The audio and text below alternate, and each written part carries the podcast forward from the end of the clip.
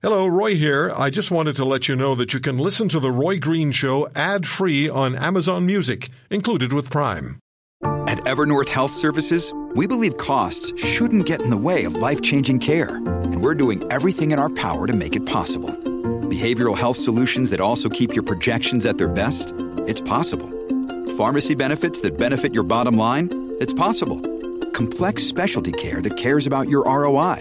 It's possible because we're already doing it. All while saving businesses billions. That's Wonder made possible. Learn more at evernorth.com/wonder. Our good friend Matthew Fisher, uh, 35 years, foreign correspondent, also writes regular columns contributions for globalnews.ca. And Matthew's most recent is why Canada's Navy and helicopters are deployed to the Mediterranean. And it's a tragic, tragic, tragic situation with uh, loss of the, the, the crew and the helicopter. And uh, today, uh, as you, as I'm sure you know, Matthew, the snowbirds overflew Nova Scotia in, in tribute to the crew. Three of them hailed from from Nova Scotia, and uh, good for good uh, good to talk to you again. Now, the, the, helicopter and the crew, they were participating in regular NATO mili- military exercises. So nothing unusual about that, right? Nothing unusual about us training with NATO. Uh, that's gone on since NATO was created in the 1950s. What is different, Roy, is that in the last two or three years, because of what Russia did in the Crimea, occupying it, first invading, occupying, and then annexing it, and also threatening Poland and the Baltic states a lot, and sending their warships and their aircraft out into the Mediterranean, the Black Sea, uh, the North Atlantic, much more.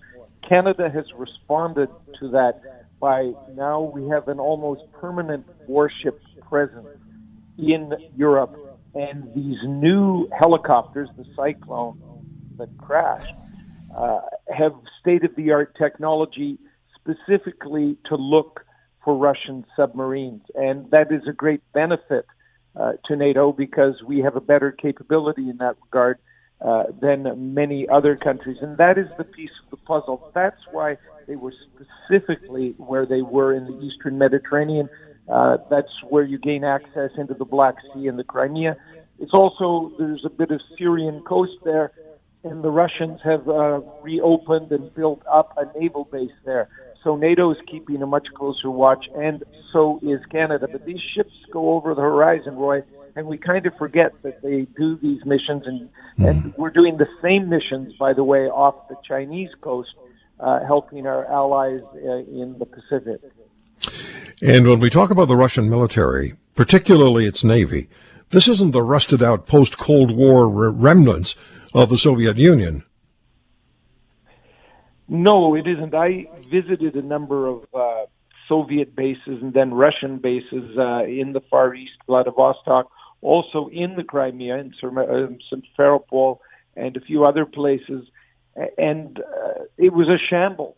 Literally, rust is the word you used, and it is most appropriate. It was a it was a fleet of rust buckets. Uh, it's taken them a long time, but in the last two or three years, uh, they are starting to get better warships. They're starting uh, to spend far more time at sea. They've always had pretty good submarines. The problem there is they also have a very bad record of submarine accidents where the crews perish um, because maybe their safety standards aren't up to those of Western navies. Uh, but they are a much better presence, and also with their fighter jets as well, which go out on long patrols and uh, circle Canadian warships quite often. I don't think Canadians know about this great cat and mouse game that takes place out there, but we are up against Russia and China an awful lot, and it's done quietly, but it but it does happen quite often. You've been on these frigates like uh, the Fredericton, and uh, and you've met the helicopter crews. Uh, talk to us about the uh, about the the men and the women who who are, you know are on part of the ship's company, and then also the uh, the, the helicopter crews. Well, they're a small unit within the ship. Uh, uh, the ships generally have a couple of hundred sailors, maybe a bit more, and the uh, air detachment, even if you include the firemen that go with it, would be 20 or 25, but the hardcore is about 10 officers.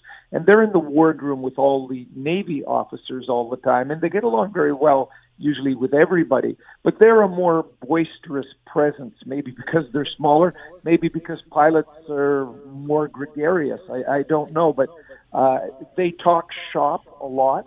Uh, they don't give you classified information, obviously, in a lot of their world in the secret realm but they're very proud of the Canadian equipment and the Canadian training. Uh, we really do have, uh, our military has lots of problems, but in this specific respect, uh, we have some outstanding capabilities, and the crew uh, tend, the Navy crews tend to be from the coasts a bit more uh, than uh, the Air Force crews. But when this thing happened, Roy, there were two sailors on board, as well as for uh, RCAF people. And so that's normal. They integrate completely. They must with each other. Uh, but their esprit de corps, the pilots and the maintainers with them, uh, really is something exceptional and lovely to behold. And their little community will be really reeling from this. Yes, yeah.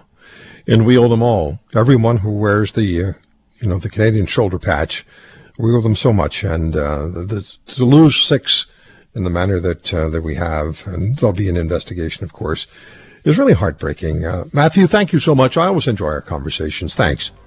Thank you, Roy. Speak with you again.